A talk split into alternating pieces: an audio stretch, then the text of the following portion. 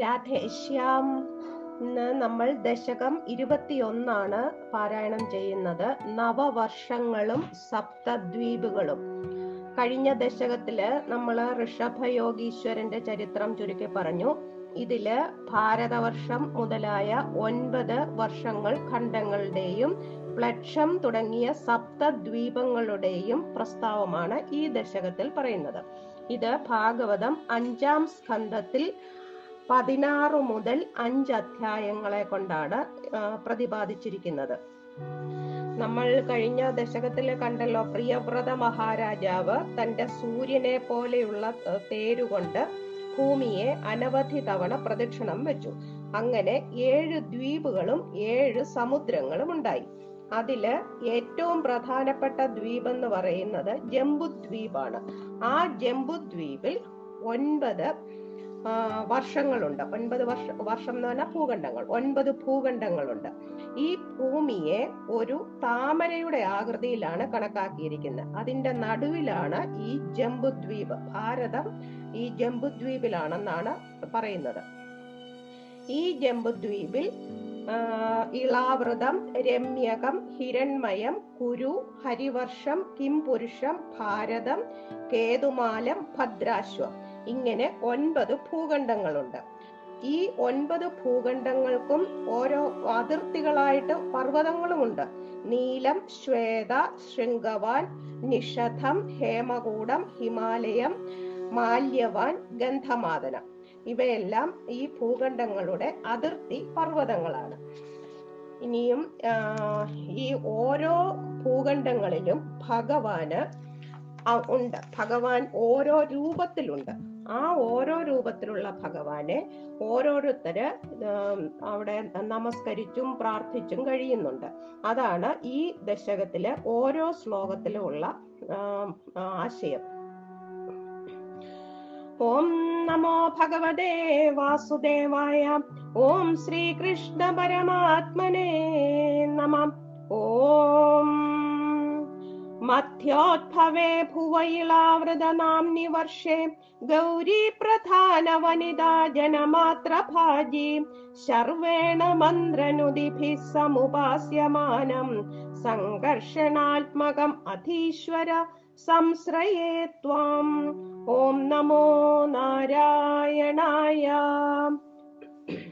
ഭുവ മധ്യോദ്ഭവേ ഇളാവൃത നാംനി ഭൂമിയുടെ നടുവിൽ മധ്യപ്രദേശത്തിൽ ഇളാവൃതം എന്നു പേരായ ഗൗരി പ്രധാന വനിതാ ജനമാത്ര ഭാജി ശ്രീപാർവതിയാകുന്ന നായിക പ്രധാന വനിത.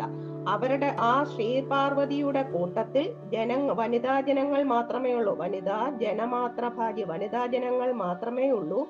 ആ ഭൂഖണ്ഡ വർഷേ ഭൂഖണ്ഡം. ആ ഭൂഖണ്ഡത്തിൽ ശർവേണ ശർവൻ ശ്രീപരമേശ്വരൻ. മന്ത്രനുതിഭി മന്ത്രങ്ങളാലും നുതി നുതി എന്ന് പറഞ്ഞ സ്തുതികൾ. സ്തുതികളാലും സമുപാസ്യമാനം നന്നായി സേവിച്ചുകൊണ്ടിരിക്കുന്ന സംഘർഷണാത്മകം സംഘർഷണമൂർത്തിയായ അല്ലയോ സ്വാമിൻ അധീശ്വര ത്വാം സംശ്രയേ അങ്ങയെ ഞാൻ ശരണം പ്രാപിക്കുന്നു. സംഘർഷണൻ എന്ന് പറയുന്നത് ബലരാമൻ. ബലരാമനാണ്.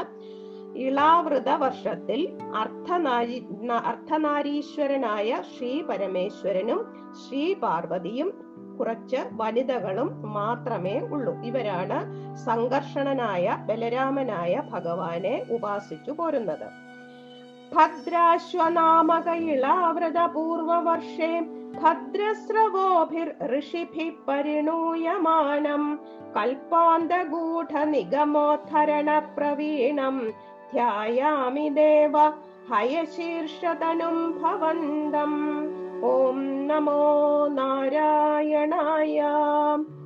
ഭദ്രാശ്വനാമകം. ഭദ്രാശ്വം എന്നു പേരായതും ഇളാവൃത പൂർവവർഷേ ഇളാവൃത ഖണ്ഡത്തിന്റെ കിഴക്ക് പൂർവം എന്ന് പറഞ്ഞാൽ കിഴക്ക് കിഴക്ക് ഭാഗത്തുള്ളതുമായ ഖണ്ഡത്തിൽ ഭദ്രസ്രവോഭി ഋഷിഭി ഭദ്രസ്രവസ്സുകൾ എന്ന് പറയുന്ന മഹർഷിമാരാൽ പരിണൂയമാനം സ്തുതിക്കപ്പെടുന്നവനായ കൽപ്പാന്ത ഗൂഢ നിഗമോദ്ധരണ പ്രവീണം കൽപ്പാന്ത കാലത്തിൽ മറഞ്ഞുപോയ നിഗമം എന്ന് പറയുന്നത് വേദങ്ങൾ ആ വേദങ്ങളെ വീണ്ടെടുത്ത ധരണ പ്രവീണം വീണ്ടെടുത്ത പ്രാവീണ്യം വീണ്ടെടുക്കാൻ പ്രാവീണ്യം കാട്ടിയ ഹയശീർഷകനും ഹയഗ്രീവമൂർത്തിയായ ദേവ ഭവന്തം ധ്യായാമി. അങ്ങയെ ഞാൻ ധ്യാനിച്ചുകൊള്ളുന്നു.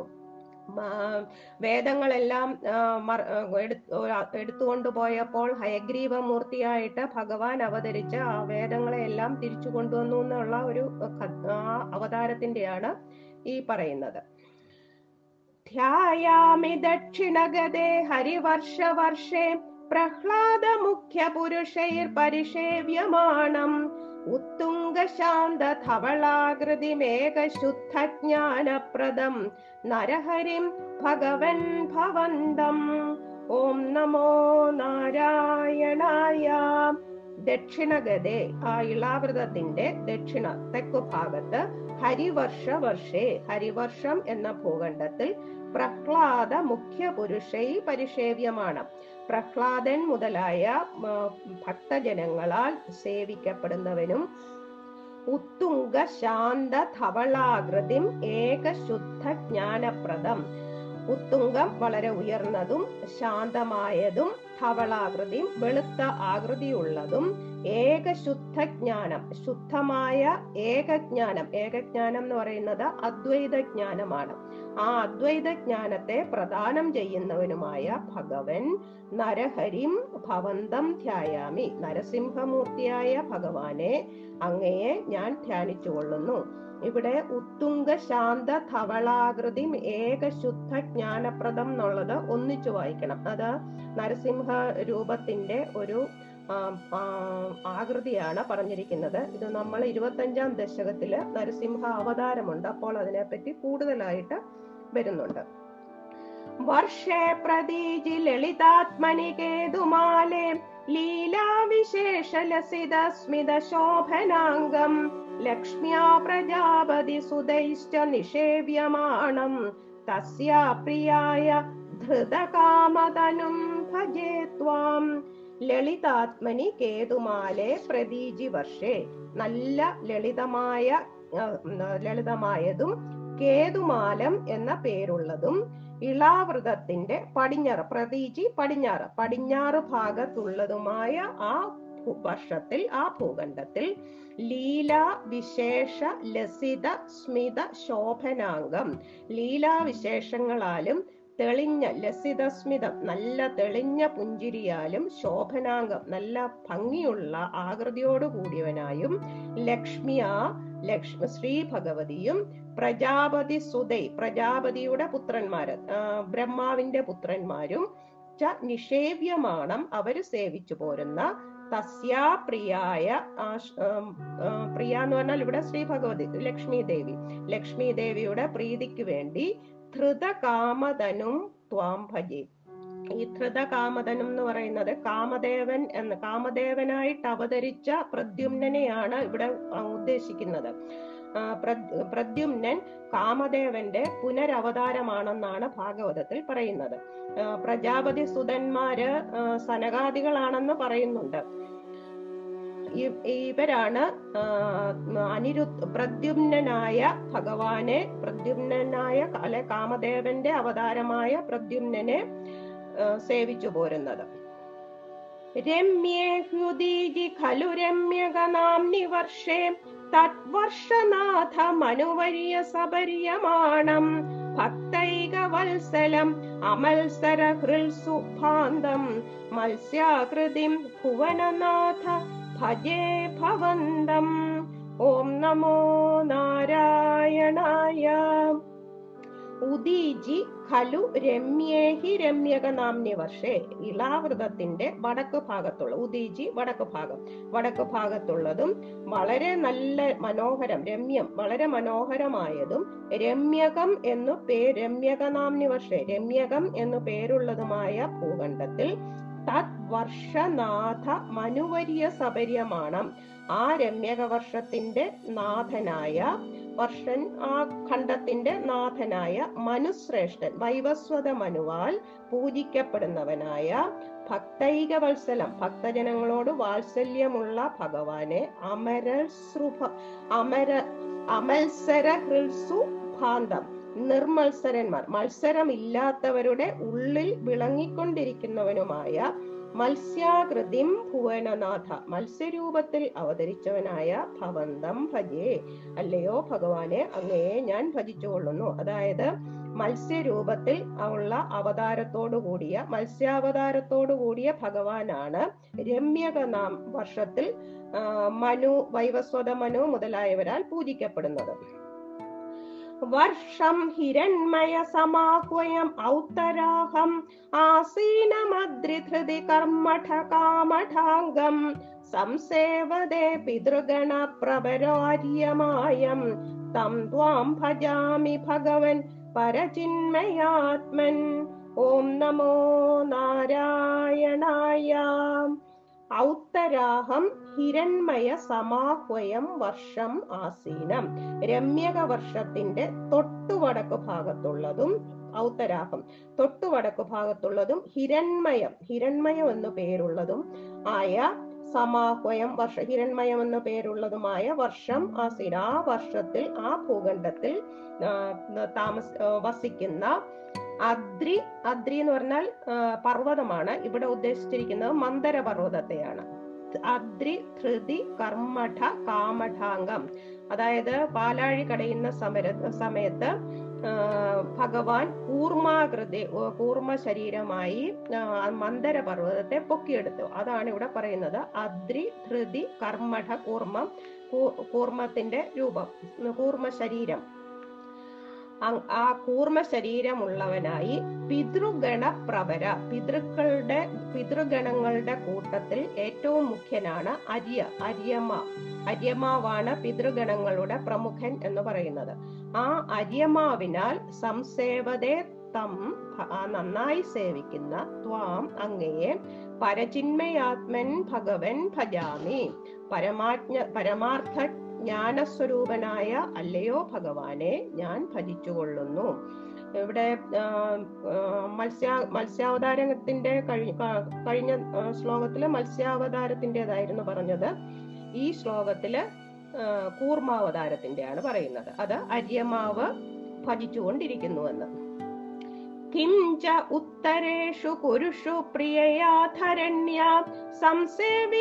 മഹിതമന്ത്രനുതി പ്രഭേദൈ ദംഷ്ടാഗ്ര ഹൃഷ്ട ഖന പൃഷ്ട ഗരിഷ്ട വർഷ്മ ത്വം പാഹി വിജ്ഞനുദ യജ്ഞവരാഹമൂർത്തേ ഓം നമോ നാരായണായ കിം ച ഉത്തരേഷു പുരുഷു ഹിരൺമയത്തിന്റെ വടക്കുള്ള ഉത്തര കുരു ഖണ്ഡത്തിൽ ഉത്തര ഉത്തര കുരു വർഷത്തിൽ ആ ഖണ്ഡത്തിൽ പ്രിയയാധരണ്യ പ്രിയയായ ഭൂമിദേവി മഹിത മന്ത്രനുതി പ്രഭേദൈ സംസേവിത.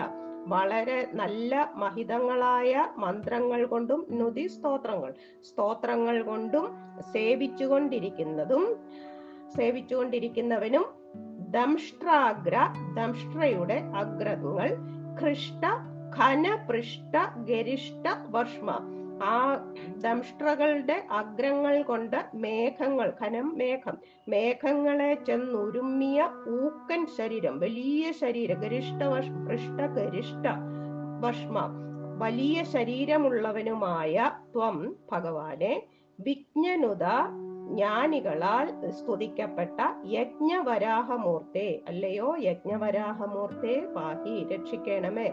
ഇവിടെ നമ്മൾ വരാഹ വരാഹാവതാരത്തിന്റെതാണ് ഇവിടെ പറയുന്നത്. നമ്മളത് കണ്ടതാണ്. തേറ്റകളുടെ അറ്റം കൊണ്ട് ഭഗവാൻ ഭൂമി ദേവിയെ സമുദ്രത്തിൽ നിന്ന് പൊക്കിയെടുത്തുകൊണ്ട് വരുന്നതും അത്രയും ഉയരം മേഘങ്ങളെ ചെന്ന് മുട്ടുമായിരുന്നു എന്നെല്ലാം നമ്മൾ പഠിച്ചതാണല്ലോ. ആ യജ്ഞവരാഹ മൂർത്തിയെയാണ് ഈ ഉത്തര കുരുഖണ്ഡത്തിൽ ഭൂമി ദേവി ആ, ആ, സ്തുതിക്കുന്നത്. യാം യാം ദിശം ഭജതി കിം പുരുഷാഖ്യവർഷേ സംസേവിതോ ഹനുമതാ ദൃഢഭക്തിഭാജാം സീതാഭിരാമ പരമാത്ഭുത രൂപശാലി രാമാത്മക പരിലസൻ പരിപാഹി വിഷ്ണു. ഓം നമോ നാരായണായ യാം യാം ദിശം ഭജതി കിംപുരുഷാഖ്യ വർഷേ. ഇളാവൃതത്തിന്റെ തെക്ക് ഹരിവർഷത്തിന്റെ തൊട്ട് തെക്ക് ഭാഗം. ഇളാവൃതത്തിന്റെ തെക്കായിട്ട് ഹരിവർഷം വരും. അതിന്റെ തൊട്ടു തെക്ക് ഭാഗത്തായിട്ടാണ് കിം പുരുഷ വർഷം എന്ന് പറയുന്നത് കണ്ടം അവിടെ ദൃഢഭക്തിഭാജ ഹനുമതാ സംസേവിത. നല്ല ഉറച്ച ഭക്തിയുള്ള ശ്രീ ഹനുമാനാൽ നന്നായി സേവിക്കപ്പെടുന്ന സീതാഭിരാമ പരമാത്ഭുത രൂപശാലി. സീതാഭിരാമനും വളരെ അത്ഭുത അത്ഭുതകരവുമായ ആകാര സൗഷ്ഠവമുള്ളവനുമായ ഭഗവാൻ രാമാത്മകൻ ശ്രീരാമാവതാരം പൂണ്ട് ശോഭിക്കുന്നവനായ പരിലസൻ ശോഭിക്കുന്നവനായ വിഷ്ണു ത്വം പരിപാഹി അല്ലയോ മഹാവിഷ്ണു അവിടുന്ന് പരിപാലിക്കണമേ. ഇവിടെ സീതാഭിരാമനും സീതാഭിരാമനായ ശ്രീരാമനെ പൂജിക്കുന്നത് ഭക്തനായ ഹനുമാസ്വാമിയാണ് श्रीनारदेन सह भारतखण्डमुख्यै त्वं साङ्ख्ययोगनुदुभिः समुपास्यमानाम् आकल्पकालम् इह साधुजनाभिरक्षि नारायणो नरसख परिपाहि भूमन्। ॐ नमो नारायणाय।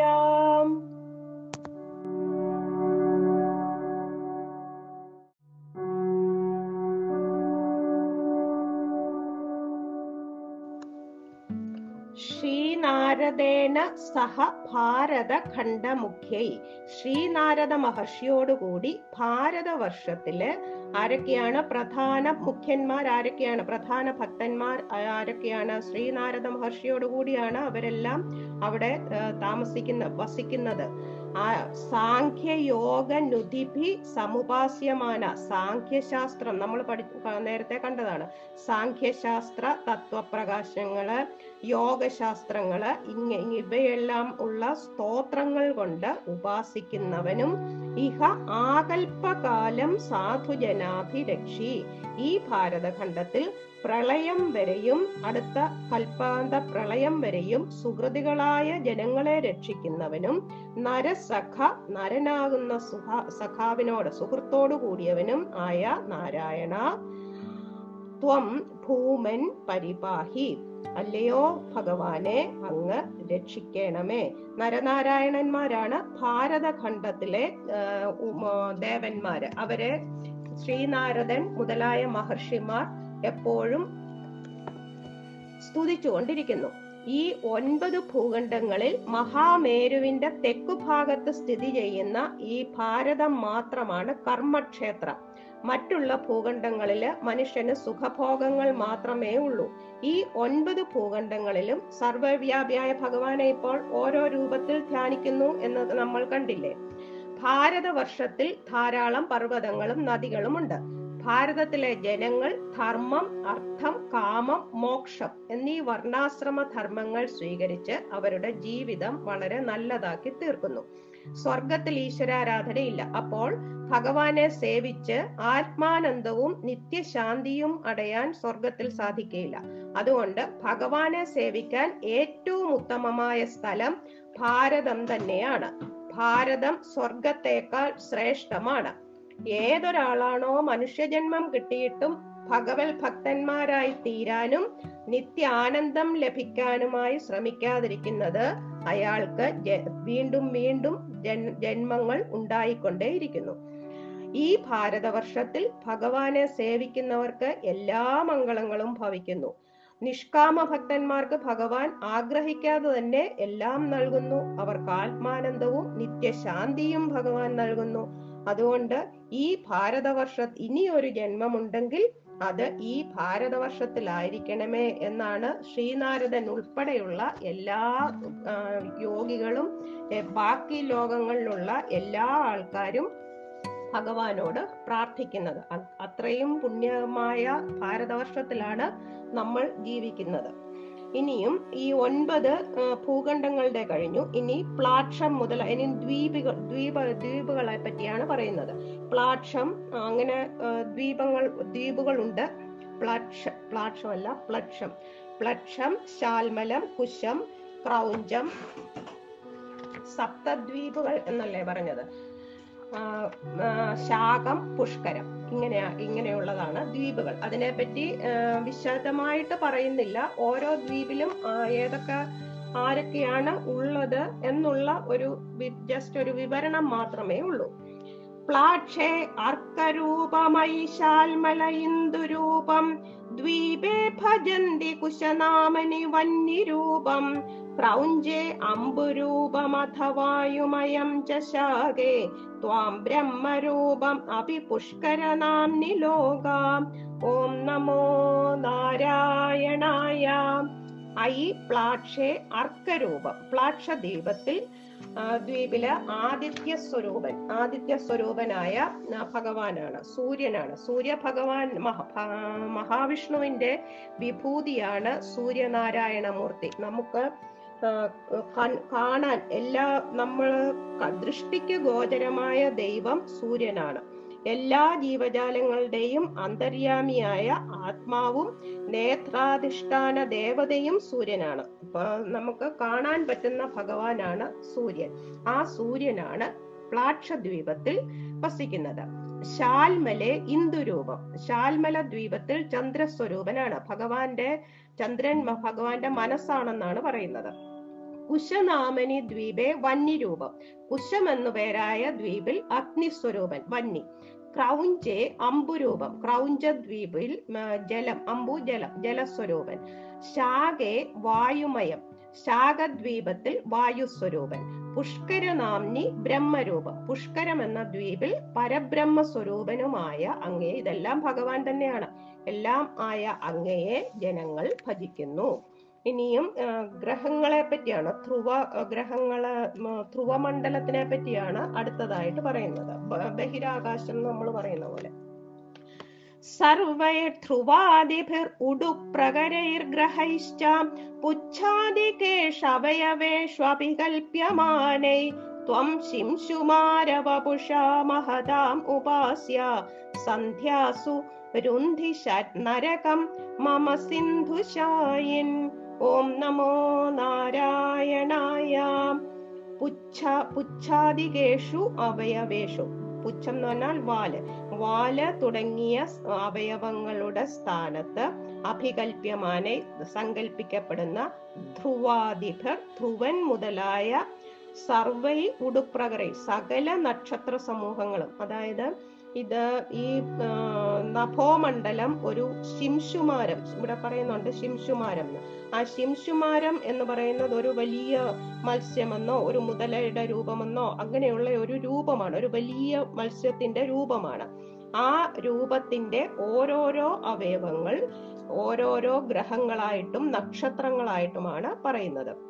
അതിൽ ധ്രുവൻ പിന്നെ ഗ്രഹൈ ച ഉപല ഗ്രഹൈ സൂര്യചന്ദ്രാദികളായ ഗ്രഹങ്ങൾ സന്ധ്യാസു സന്ധ്യകൾ തോറും. സന്ധ്യ എന്ന് പറയുന്നത് മൂ നമ്മൾ സന്ധ്യ എന്ന് സാധാരണ നമ്മൾ വൈകുന്നേരം മാത്രമേ പറയാറുള്ളൂ. അങ്ങനെയല്ല പ്രഭാത സന്ധ്യയുണ്ട് മധ്യാഹ്ന സന്ധ്യയുണ്ട്.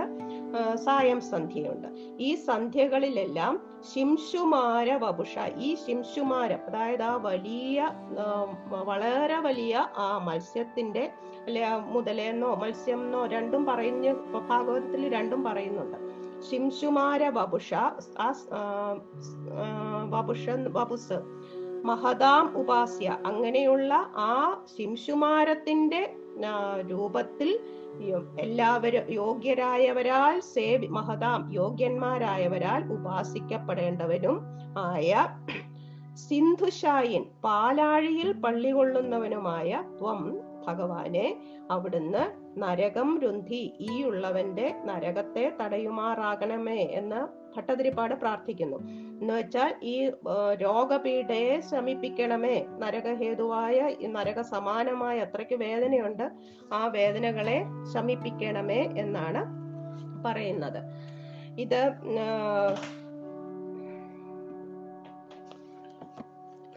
അടുത്ത ശ്ലോകത്തിൽ പാതാളമാണ്. പാതാളത്തിന്റെ വർണനകളാണ്. പാതാള ഭൂ മൂലഭുവിശേഷതനും ഭവന്തം ലോലൈക കുണ്ടല വിരാജി സഹസ്രശീർഷം നീലാംബരം ധൃതഹലം ഭുജഗാംഗനാഭിർ ജുഷ്ടം ഭജെ ഹരഗദാൻ ഗുരുഗേഹനാഥ പാതാള മൂലഭുവി പാതാളത്തിന്റെ അടിത്തട്ടിൽ ലോലൈക കുണ്ടല വിരാജി സഹസ്രശീർഷം. ആടിക്കളിക്കുന്ന കുണ്ടലം കൊണ്ട് നന്നായി വിളങ്ങുന്ന സഹസ്രശീർഷം ആയിരം ഭണങ്ങൾ ഉള്ളവനും നീലാംബരം ഹൃദഹലം നീലവർണമായ വസ്ത്രം ധരിച്ചവനും ഹലം കലപ്പ നീലാംബരം ധൃതഹലം ഹലം ആയുധമായി എടുത്തിട്ടുള്ള ധരിച്ചിട്ടുള്ളവനും ഭുജാ ഭുജഗ അങ്കനാഭി ജുഷ്ടം നാഗസ്ത്രീകളാൽ പരിസ അങ്കനാഭി എന്ന് ഇവിടെ പറഞ്ഞിരിക്കുന്നത് നാഗസ്ത്രീകളെയാണ് ഉദ്ദേശിച്ചിരിക്കുന്നത്. നാഗസ്ത്രീകളാൽ പരിസേവിതനും ജുഷ്ടം ഭജിക്കുന്നവനുമായ ഭജിക്കുന്നവനും ശേഷതനും ആദിശേഷന്റെ രൂപത്തിലുള്ളവനുമായ അങ്ങയെ ഞാൻ ഭജിച്ചുകൊള്ളുന്നു. അതായത് ഭഗവാന് അനന്തന്റെ മുകളിലാണ് കിടക്കുന്നതെന്ന് നമ്മൾ പറയാറുണ്ട്. ഇത് അനന്തന് ആയിരം ശിരസ്സുണ്ട്. ഈ ആയിരം ശിരസിൽ ഈ ഒരു കടുകുമണി പോലെയാണ് ഈ ഭൂമണ്ഡലം ചുമക്കുന്നത് അനന്തൻ. ആ അനന്തൻ നാശരഹിതവും സച്ചിദാനന്ദവുമായ ഏക വസ്തു ഏതെന്നാണോ അതാണ് അനന്തൻ. അറിഞ്ഞോ അറിയാതെയോ ഭഗവൽ നാമം യാതൊരുവൻ ജപിക്കുന്നുവോ അവന്റെ സർവപാപങ്ങളും നശിക്കുന്നു. ഭൂമിയിലെ സകല ചരാചരങ്ങളുടെയും നിലനിൽപ്പിനായി ഭൂമിയെ തന്റെ ഒരു ശിരസിൽ കടുകുമണി എന്ന പോലെ ഒരു പോലെ കൊണ്ടു നടക്കുകയാണ് അനന്തൻ. അനന്തനെ നമ്മൾ ഭഗവാന്റെ ആനന്ദ ശയനമാണല്ലോ നമ്മളെല്ലാത്തിലും കാണുന്നത്. ആ അനന്തനെയാണ് അത് അനന്തനെ സേവിക്കുന്നത് ആ നാഗ സ്ത്രീകളാണെന്നാണ് പറയുന്നത്. പാതാളം എന്നുള്ളതാണ് ഏറ്റവും അടിയിലുള്ള തലമാണ് പാതാളം. ഇങ്ങനെ ഈ ജഗത്തിന്റെ എല്ലാ വിഭാഗ ഓരോ പ്രധാന വിഭാഗങ്ങളും അവയിൽ ഓരോന്നിലും ഏതേത് രൂപത്തിൽ ഭഗവാനെ ആരെല്ലാം സേവിച്ചു പോരുന്നു എന്നുള്ളതുമാണ് ഈ ദശകത്തിൽ പ്രസ്താവിക്കപ്പെട്ടിരിക്കുന്നത്. ഭാഗവതത്തിൽ നരകങ്ങളെ പറ്റിയും പറയുന്നുണ്ട്. പക്ഷെ ഭട്ടതിരിപ്പാട് നരകങ്ങളെ പറ്റി യാതൊന്നും തന്നെ പറയുന്നില്ല. സർവത്ര ഗോവിന്ദ നാമ സങ്കീർത്തനം ഗോവിന്ദ ഗോവിന്ദ.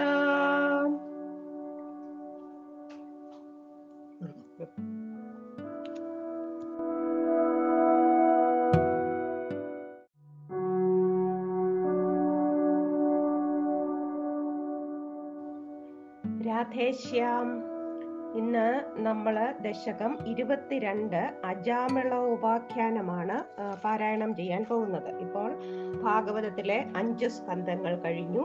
ഇത് ഭാഗവതത്തിലെ ആറാമത്തെ സ്കന്ധത്തിന്റെ ആദ്യത്തെ മൂന്ന് അധ്യായങ്ങളാണ് ഈ ദശകത്തിൽ സംഗ്രഹിച്ചിരിക്കുന്നത്. ഓം നമോ ഭഗവതേ വാസുദേവായ ഓം ശ്രീകൃഷ്ണ പരമാത്മനെ നമ. ഓം. അജാമിളോ നാമ മഹീസുരപുര ചരൻ വിഭോ ധർമ്മപഥാൻ ഗൃഹാശ്രമി ഗുരോർഗിര കാനനമേത്യ ദൃഷ്ടവാൻ സുധൃഷ്ടശീലാം കുലടാം മദാകുലാം അജാമിളന്റെ കഥ എല്ലാവർക്കും അറിയാവുന്നതാണ്. പണ്ട് കന്യാകുബ്ജം എന്ന സ്ഥലത്ത് അജാമളൻ എന്നൊരു ബ്രാഹ്മണൻ ഉണ്ടായിരുന്നു ആ ബ്രാഹ്മണന് തന്റെ പത്നിയെ ഉപേക്ഷിച്ച് ഒരു ദാസിയെ ഭാര്യയായി സ്വീകരിച്ചു. പത്ത് സന്താനങ്ങൾ ഉണ്ടായി അയാൾ അധർമ്മിയായിട്ടാണ് ജീവിച്ചിരുന്നത്. പത്താമത്തെ പുത്രന് നാരായണൻ എന്നാണ് പേരിട്ടിരുന്നത്. അയാൾ എൺപത്തിയെട്ട് വയസ്സായപ്പോഴേക്കും ആരോഗ്യമില്ലാതെ കിടപ്പിലായി. എന്നാൽ ആ, മരണസമയം അടുത്തപ്പോൾ യമദൂതന്മാർ വന്നു. യമദൂതന്മാരെ കണ്ടു ഭയപ്പെട്ട തന്റെ പത്താമത്തെ പുത്രനായ നാരായണനെ നാരായണ നാരായണ എന്ന് വിളിച്ചു. അപ്പൊ അതിന്റെ ബാക്കി ഇങ്ങനെ ഓരോ ശ്ലോകത്തിൽ പറയാം. ഹേ വിഭോ പുരാ ഗൃഹാശ്രമി അല്ലയോ സർവവ്യാപിയായ ഭഗവാനെ പണ്ട് ഗൃഹസ്ഥനും ധർമ്മപഥാൻ ചരൻ അജാമിള നാമ മഹീസുര ധാർമ്മികനായ ധർമ്മ അന്ന് ധാർമ്മികനായിരുന്നു. ധാർമ്മികനായ അജാമിളൻ എന്നു പേരായ മഹീസുരൻ ബ്രാഹ്മണൻ.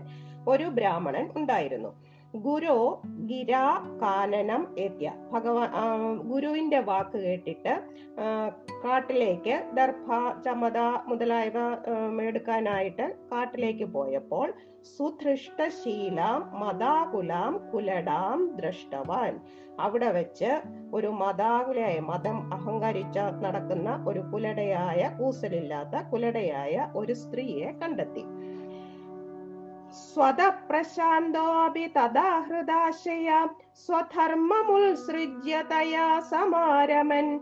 അധർമ്മകാരി ദശമീ ഭവൻ പുനർ ദധൗ ഭവന്നാം അയുതേ സുതേരതിം. സ്വത പ്രശാന്ത അപി വളരെ ശാന്തനായിരുന്നു ഈ അജാമിളൻ. പക്ഷേ തഥാഹൃദാശയ ആ ദാസിയാൽ വശീകൃതനായിട്ട് തഥാഹൃദാഹൃത മനസ്സ് വശീകൃതനായിട്ട് സ്വധർമ്മം തന്റെ ധർമ്മം ഉത്സൃജ്യ. തന്റെ ധർമ്മം അങ്ങ് മറന്നു കൈവിട്ടു. തയാ സമാരമൻ അധർമ്മകാരി അധർമ്മിയായ അധർമ്മങ്ങൾ ആചരിച്ച് അവളുടെ കൂട്ടത്തിൽ രമിച്ചുകൊണ്ടിരുന്നു. ദശമീ ഭവൻ പുന ഭവൻ നാമ അയുധേ സുതേരതി വാർദ്ധക്യം വന്നപ്പോൾ ഈ ഇയാൾക്ക് ഈ അജാമിളന് പത്ത് പുത്രന്മാരുണ്ടായി എന്നാണ് ദശമീ ഭവൻ പത്താമത്തെ മകന് ഭവൻ നാമ ഭവൻ നാമം ഭഗവാന്റെ നാമം നാരായണൻ എന്ന പേരായിരുന്നു ഇട്ടിരുന്നത്. ആ മകനെ സുതേരതിം ദധോ. ആ മകൻ വളരെ ഇഷ്ടമായിരുന്നു. കൂടുതൽ ഇഷ്ടമായിരുന്നു ആ മകനെ. സമൃത്യുകാലേ യമരാജ കിങ്കരാൻ ഭയങ്കരാം ത്രീനഭിലക്ഷയൻ ഭിയാ. പുരാമനാത്സ്മൃതി വാസനാബലാത് ജുഹാവ നാരായണ നാമകം സുതം. സമൃത്യുകാലേ മരിക്കുന്ന സമയമായപ്പോൾ ഭയങ്കരാൻ ഭയങ്കരന്മാരായ ത്രീൻ യമരാജ കിങ്കരാൻ സ്ത്രീൻ എന്നല്ലാതെ വായിക്കുമ്പോ ത്രീൻ എന്നാണ്. മൂന്ന് കാലദൂതന്മാരെ കണ്ട് പേടിച്ചിട്ട് അഭിലക്ഷയൻ ഭിയ അങ്ങ് പേടിച്ചു പോയി. ഭിയ പേടിച്ചു പോയി. എന്നിട്ടോ പുര മനാസ്മൃതി വാസനാമല. പണ്ട് ഭഗവാനെ പണ്ട് ബ്രാഹ്മണൻ നല്ല ധർമ്മചാരിയായ ബ്രാഹ്മണനായിരുന്നു. അപ്പോൾ ഭഗവാനെ ഒക്കെ സേവിച്ചിരുന്നാണ് ആ സ്മരണ കൊണ്ട് പണ്ടത്തെ ആ സ്മൃതി കൊണ്ട് ഭഗവാനിലുള്ള ത്വസ്മൃതി വാസനാബല ഭഗവത് സ്മരണ ഉണ്ടായിരുന്നത് കൊണ്ട് നാരായണ നാമകം സുതം ജുഹാവ. നാരായണൻ എന്നു പേരുള്ള ആ മകനെ വിളിച്ചു. ഈ സ്ത്രീ ഭയങ്കരന്മാരായ ഈ മൂന്ന് കാലദൂതന്മാരെ കണ്ടു പേടിച്ചിട്ട് നാരായണ നാരായണ എന്ന് വിളിച്ചു. അപ്പോൾ എന്തു പറ്റിയെന്ന് വെച്ചാൽ ഈ നാരായണ എന്ന് വിളിച്ചപ്പോൾ ഭഗവാന്റെ പാർഷദന്മാർ അവിടെ എത്തിയെന്നാണ്. ദുരാശയസ്യാപി തദാസ്യ നിർഗത. വൈഭവാത് പുരോഭിപേദുർഭവദീയ പാർഷദ. ചതുർഭുജ പീതപടാ മനോരമ. ദുരാശയസ്യ അഭി പുര. സ്വതേ ദുരാശയസ്യ എന്ന് പറഞ്ഞാൽ ദുർബുദ്ധി. ദുർബുദ്ധിയായ ഇവന്റെ മുൻഭാഗത്ത് അതായത് കാലദൂതന്മാർ വന്ന് നിൽക്കുക.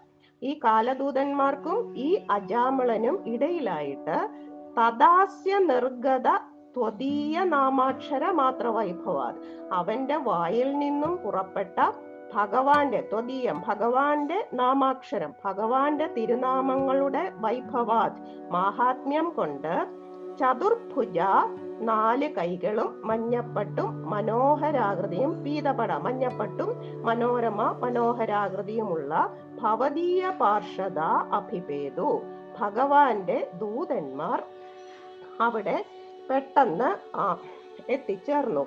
ഈ ഭഗവാന്റെ പാർഷദന്മാർ എന്ന് പറയുന്നത് വിഷ്ണുവിനെ പോലെ തന്നെ വേഷം ധരിച്ചവരാണ്. അവരുടെ നാല് കൈകളിലും ആയുധങ്ങളും കിരീടവും മഞ്ഞപ്പെട്ടും ആണ് ധരിച്ചാണ് ഈ വിഷ്ണു പാർഷദന്മാർ വരുന്നത്. അവർ അജാമിളന്റെ പ്രാണനെ യമദൂതന്മാര് കൊണ്ടുപോകുന്നത് തടഞ്ഞു. അപ്പൊ ഭഗവാനോട് അപ്പൊ ഇവർ ചോദിക്കുകയാണ് ഈ യമഭടന്മാര് ചോദിക്കുകയാണ് എന്തുകൊണ്ടാണ് നിങ്ങൾ ഞങ്ങളെ തടയുന്നത്? ഇവർക്ക് മനസ്സിലാവുന്നില്ല ഇതാരാണെന്ന്. അമുഞ്ച സംഭാഷ്യ വികർഷണോ ഭടാൻ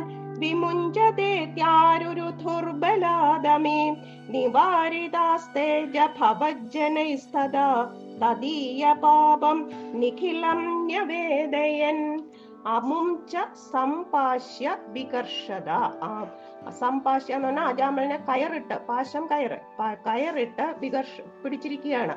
ആ ഭടന്മാരോട് ഭടാൽ വിമുഞ്ചത ഇതി വിടു വിടു എന്ന് ഇവർ ഈ വിഷ്ണു പാർഷദന്മാര് അമീബലാത് ആരുരുധു നിരോധിക്കുകയാണ് അവരെ കൊണ്ടുപോകാൻ പാടില്ല. കയറിട്ട് കെട്ടി ഇഴയ്ക്കുന്ന ഭടന്മാരോട് അജാമലിനെ വിടുവിൻ വിടുവിൻ എന്ന് പറഞ്ഞുകൊണ്ട് ഇവർ തടഞ്ഞു. തഥാ ഭവജ്ജനൈ നിവാരിത തേ ച അപ്പോൾ ഭവജ്ജനൈ വിഷ്ണു പാർഷദന്മാരാൽ നിവാരിത തടയപ്പെട്ട തേ ആ യമഭടന്മാർ നിഖിലം തദീയ പാപം ന്യവേദയൻ. ഈ അജാമളൻ ചെയ്ത പാപം മുഴുവൻ അറിയിച്ചു. ഈ അജാമളൻ ആദ്യം വേദജ്ഞനും സദാചാരനും ഒക്കെ ആയിരുന്നു. പക്ഷേ പ്രാരബ്ധം കാരണം അധർമ്മിയായിരുന്നു. ഭാര്യയെ പ്രീണിപ്പിക്കാൻ വേണ്ടി ധനം മുഴുവൻ അന്യായ മാർഗത്തിൽ സമ്പാദിച്ചു. മദ്യപാനം തുടങ്ങി ധർമ്മമെല്ലാം പിഴച്ചു എന്നൊക്കെ ഈ പാർഷ ഇവർ പറഞ്ഞു. യമഭടന്മാര് പറഞ്ഞു. ഭവന്തു പാപാനി കഥം തു നിഷ്കൃതേ കൃതേ അഭിഭോ ദണ്ഡനമസ്തി പണ്ഡിത ന നിഷ്കൃതി കിം വിദിതാ ഭവാദൃശാം. ഇതി പ്രഭോ ത്വത്പുരുഷാഭാഷിരേ അല്ലയോ പണ്ഡിത? ഹേ ഭോ ഭോ മീൻസ് അല്ലയോ. പണ്ഡിത അറിവുള്ളവരെ പാപാനി ഭവന്തു നിഷ്കൃതേ കൃതേ അഭി കഥം ദുദണ്ഡനമസ്തി പാപങ്ങളൊക്കെ ഉണ്ടായിരുന്നു. പാപാനി ഭവന്തു പാപങ്ങളൊക്കെ ഉണ്ടായിരുന്നു. അതൊക്കെ പ്രായശ്ചിത്തം. പ്രായശ്ചിത്തം ചെയ്താലും ശിക്ഷയുണ്ടോ? ദണ്ഡനം ശിക്ഷ. ഇപ്പം പ്രായശ്ചിത്തമായിട്ട് നാരായണ എന്നുള്ള നാമം ജപിച്ചില്ലേ? അപ്പൊ അങ്ങനെ പ്രായശ്ചിത്തം ചെയ്താലും പാപങ്ങൾ ചെയ്തവർക്ക് ശിക്ഷയുണ്ടോ? ഭവാദൃശ നിഷ്കൃതി വിദിതാനകിം നിങ്ങൾക്ക് പ്രായശ്ചിത്തം എന്താണെന്നോ എങ്ങനെ ചെയ്യുമെന്നോ അതിനെപ്പറ്റി ഒരു നിശ്ചയവുമില്ലേ? ഇതി പ്രഭോ ത്വത്പുരുഷാഭാഷിരേ എന്നിങ്ങനെ ഭഗവാന്റെ ദൂതന്മാർ ഈ കാലദൂതന്മാരോട് പറഞ്ഞു. ദേവജ്ഞന്മാര് വ്രതങ്ങളും യജ്ഞങ്ങളും ഒക്കെ ചെയ്യുന്നുണ്ട്. അതെല്ലാം പാപത്തെ പരിഹരിക്കും. പക്ഷേ അത് വീണ്ടും ഉണ്ടാകും. ഈ പാപം ചെയ്യാനുള്ള വാസന ഉണ്ടാകും വീണ്ടും. എന്നാൽ ഭഗവാന്റെ നാമം വീണ്ടും പാപകർമ്മങ്ങൾ ചെയ്യാൻ പ്രേരണ വരില്ല എന്നാണ് അടുത്ത ശ്ലോകത്തിൽ പറയുന്നത്. ृति स्मृतिभ्यां विहिता व्रतादया पुनन्ति पापं न लुनन्ति वासनाम् अनन्दसेवादु निक्रन्ददि द्वयीम् इति प्रभो त्वत्पुरुषाबभाषिरे। ത്വത്പുരുഷാഭാഷിരേ ശ്രുതിസ്മൃതിഭ്യാം ശ്രുതികളിലും സ്മൃതികളിലും വിധിച്ചിട്ടുള്ള വിഹിത വിധിച്ചിട്ടുള്ള വ്രതാദയ വ്രതങ്ങൾ അതായത് പ്രായശ്ചിത്തങ്ങളായ വ്രതങ്ങൾ അനുഷ്ഠിക്കുന്നത് കൊണ്ട് പാപം പുനന്തി പാപമെല്ലാം നശിക്കുന്നു. വാസന നല്ലുനന്തി എന്നാൽ പാപം ചെയ്യുന്നതിനുള്ള വാസന നശിക്കുന്നില്ല. അനന്തസേവാതു ദ്വയം നികൃന്തതി. ഭഗവാന്റെ സേവയാകട്ടെ ദ്വയം രണ്ടിനെയും അതായത് പാപങ്ങളെയും പാപം ചെയ്യാനുള്ള വാസനകളെയും നശിപ്പിക്കുന്നു നികൃന്തതി നശിപ്പിക്കുന്നു. ഇത് പ്രഭോ പ്രഭോ ത്വത്പുരുഷാഭാഷിര് എന്ന് അല്ലയോ പ്രഭോ അവിടുത്തെ ദൂതന്മാർ പറഞ്ഞു. അനേന ഭോജന്മ സഹസ്രകോടിഭി കൃതേഷു പാപേഷ്വപി നിഷ്കൃതി കൃത യദഗ്രഹീത് നാമ ഭയാകുലോ ഹരേർ ഇതി പ്രഭോ ത്വത്പുരുഷാഭാഷിരേ ഭോ അല്ലയോ യമകിങ്കരന്മാരെ അനേന ജന്മസഹസ്ര കോടിഭി ഇവൻ ആയിരം കോടി ജന്മങ്ങളിൽ കൃതേഷു ചെയ്തു പോയ പാപേഷു പാപങ്ങൾക്കും അഭിനിഷ്കൃതികൃത പ്രായശ്ചിത്വം ചെയ്തു കഴിഞ്ഞു. എങ്ങനെയാണ്? നാരായണ എന്നുള്ള ഒരു നാമം ഭയചകിതനായിട്ടാണ്. ഭയാകുല ഹരേ ഹരേ നാമ അഗ്രഹീത്. ഭയപരവശനായിട്ട് ഇവൻ ഹരി ഹരിനാമ കീർത്തനം ഹരേ നാമ ഹരേ നാരായണ എന്നുള്ള കീർത്തനം ചെയ്തു. അതുകൊണ്ട് ഇവന്റെ ആയിരം കോടി ജന്മങ്ങളിൽ ചെയ്തു പോയ പാപങ്ങൾക്കും ഇവന് പ്രായശ്ചിത്തമായി. ഇതി പ്രഭോ ത്വത്പുരുഷാപഭാഷിരേ എന്ന് അല്ലയോ ഭഗവാനെ അങ്ങയുടെ ദൂതന്മാർ പറഞ്ഞു. ഈ ഭയപ്പെട്ട നമ്മൾ ഇരിക്കുമ്പോൾ ഹരിനാമ കീർത്തനം ഇല്ലാതെ മറ്റു യാതൊരു ഗതിയില്ലെന്നാണ് ഇതിൽ ഭട്ടതിരിപ്പാട് പറഞ്ഞു വെക്കുന്നത്. അത് സർവ പാപനാശകരമാകുമെന്ന് പറയുകയാണ്. നൃണാം അബുദ്ധ്യാപി മുകുന്ദ കീർത്തനം ദഹത്യ ഖൗഖാൻ മഹിമാസ്യ താദൃശ യഥാഗ്നിരേധാംസി യഥൗഷധം ഗദാൻ ഇതി പ്രഭോ ഈ എങ്ങനെയാണ് പാപങ്ങളെ നശിപ്പിക്കുന്നതെന്ന് പറയ പറയുന്നത് അതിന് ഉദാഹരണം പറയുന്നത് നോക്കൂ. അബുദ്ധ്യ ഓർക്കാപ്പുറത്ത് അഭി മുകുന്ദ കീർത്തനം നൃണാമ ഖൗഖാൻ. ഓർക്കാപ്പുറത്ത് ഹരിനാമ കീർത്തനം ചെയ്താലും മനുഷ്യന്റെ പാപസമൂഹത്തെ അഖൗഖാൻ പാപസമൂഹത്തെ അഗ്നി യഥാ ഏഥാംസി തീയ വിറകിൻ കൂട്ടത്തെ എന്ന പോലെയും ഔഷധം യഥാ ഗതാൻ തഥാ ദഹതി മരുന്ന് രോഗങ്ങളെ എന്ന പോലെയും ദഹി ദഹതി ദഹിപ്പിക്കുന്നു. ഒരു തീയ ഒരു വിറകിൻ കൂട്ടത്തിനെ എന്ന പോലെയും മരുന്ന് രോഗങ്ങളെ എന്ന പോലെയും ഭഗവത് നാമം പാപസമൂഹത്തെ നശിപ്പിക്കുന്നു.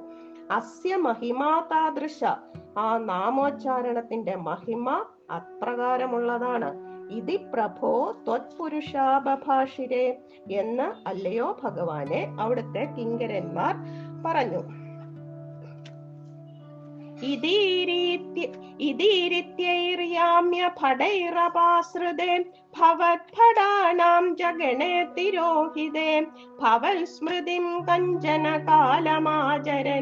ഭവത്പദം പ്രാപി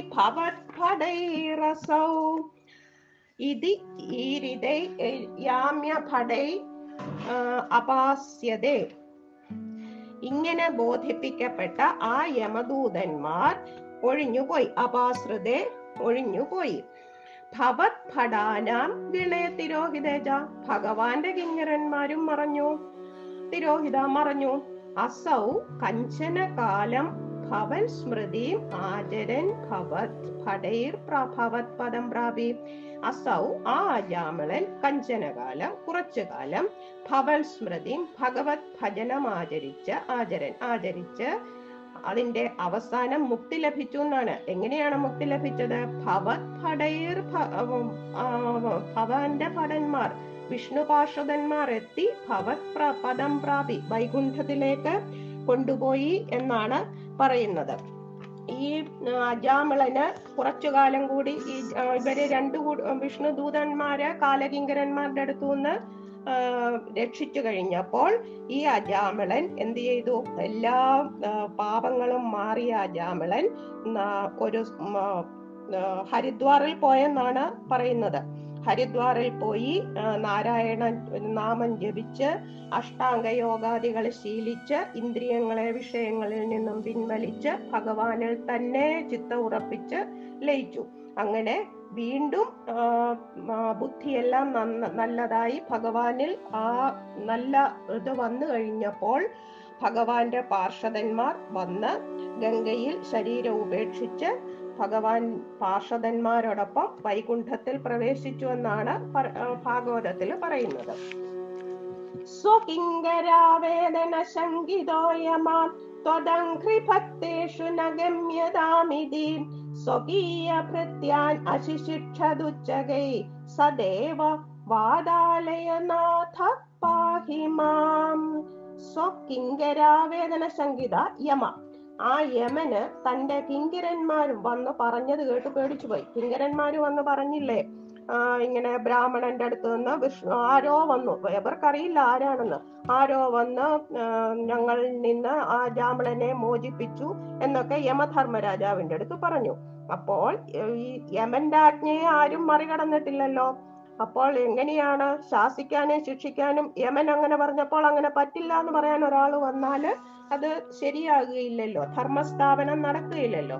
അതുകൊണ്ട് ഭഗവാനാണ് അധികാരി എന്നാണ് ഞങ്ങൾ ധരിക്കുന്നത്. പക്ഷേ നാലു പേര് വന്ന് ഞങ്ങളിൽ നിന്ന് ബലമായി അവനെ പിടിച്ചു വിടുവിച്ചു. അപ്പോ അയാൾ ഞങ്ങളെ കണ്ടു പേടിച്ചപ്പോൾ നാരായണ എന്ന് അവന്റെ മോനെ വിളിച്ചു. അപ്പൊ ഇവർ വന്നു. എന്നിട്ട് ഞങ്ങളെ വിട്ടു. ഇതിന്റെ കാരണങ്ങൾ എന്താണ്? എന്ന് ഈ ഇവർ ചോദിച്ചു. യമഭടന്മാര്. അപ്പോൾ യമൻ ഇത് കേട്ട് ശ്രീഹരിയെ സ്മരിച്ച് വന്ദിച്ച് കിങ്കരന്മാരോട് ഇങ്ങനെ പറഞ്ഞു. സർവലോകത്തിന്റെയും അധിപനായി വേറൊരാളുണ്ട്. മറ്റൊരാളുണ്ട്. ആ പ്രഭുവിന്റെ കിങ്കരനാണ് ഞാൻ. അതായത് ഇന്ദ്രൻ നിരുതി വരുണൻ ചന്ദ്രൻ ബ്രഹ്മാവ് ഇവർ രുദ്രൻ സൂര്യൻ ഇവരെല്ലാം മായാബന്ധമുള്ളവരായതിനാൽ ആ ഭഗവാന്റെ ആ സർവശക്തന്റെ പ്രവൃത്തികളെ അറിയുന്നില്ല. അദ്ദേഹത്തെ നിയന്ത്രിക്കാൻ ആർക്കും കഴിയുകയുമില്ല അധികാരവുമില്ല. അങ്ങനെ എല്ലാവരെയും നിയന്ത്രിക്കുന്ന ഒരാൾ ഉണ്ടെന്ന് നിങ്ങൾ അറിയണം അവർ ആ സ്വാമിയുടെ ഭൃത്യന്മാര് ഇങ്ങനെ എല്ലാ ഭക്തന്മാരെയും ആ ഭഗവത് ഭക്തന്മാരെ രക്ഷിക്കാനായി നടക്കുന്നുണ്ട്. അവർ സർവ ആപത്തുക്കളിൽ നിന്നും വിഷ്ണു ഭക്തന്മാരെ രക്ഷിക്കുന്നു. ബ്രഹ്മാവ് നാരദൻ ശിവൻ സനൽകുമാരന്മാർ കപിലൻ മനു പ്രഹ്ലാദൻ ജനകൻ ഭീഷ്മർ മഹാബലി സുഖമഹർഷി പിന്നെ യമരാജാവായ ഞാൻ. ഇങ്ങനെ പന്ത്രണ്ട് പേർക്ക് മാത്രമേ ഈ രഹസ്യം അറിയത്തുള്ളൂ. നാമസങ്കീർത്തനങ്ങൾ കൊണ്ട് ഭക്തിയോഗം വളർത്തുക. അങ്ങനെ ഭക്തിയോഗം വളർത്തുമ്പോൾ ഈ ഭക്തി ധർമ്മ ഇങ്ങനെ ധർമ്മോച്ചാരണ ധർമ്മങ്ങൾ നട ധർമാചരണങ്ങൾ നടത്തുന്ന മനുഷ്യർക്ക് എളുപ്പം ഭഗവാനെ പ്രാപിക്കാനും പറ്റും. അവർക്ക് അഷ്ടാംഗയോഗത്തിന്റെയോ കർമ്മയോഗത്തിന്റെയോ ഒന്നും ആവശ്യമില്ല. അതുകൊണ്ട് നിങ്ങൾ വിഷ്ണു ഭക്തന്മാരോട് കൂടുതലൊന്നും അടുക്കാൻ പോകണ്ട. അവരെ ദണ്ഡിക്കുവാൻ എനിക്കൊന്നും ശക്തിയില്ല.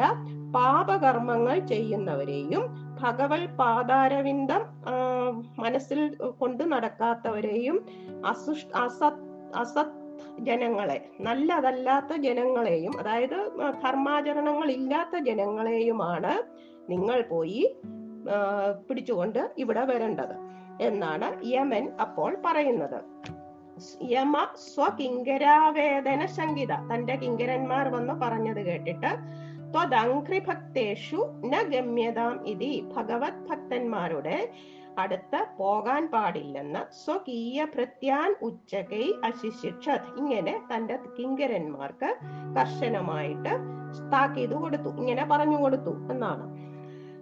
ഹേ വാതാലയനാഥ ദേവ അല്ലയോ ഭഗവാനെ ഗുരുവായൂരപ്പ? സ ത്വം മാം പാഹി. ഇപ്രകാരമുള്ള അവിടുന്ന് അടിയനെ രക്ഷിക്കണമേ എന്ന ഭട്ടതിരിപ്പാട് പറഞ്ഞുകൊണ്ട് ഈ ദശകം സംഗ്രഹിച്ചിരിക്കുന്നു. ഇത് അഗസ്ത്യ മുനിയാണ് ഈ നാമസങ്കീർത്തനത്തിനെ പറ്റിയുള്ള മഹാത്മ്യം പറഞ്ഞു തന്നിരിക്കുന്നത് എന്നാണ് ഭാഗവതത്തിലുള്ളത്. സർവത്ര ഗോവിന്ദ നാമ സങ്കീർത്തനം govinda govinda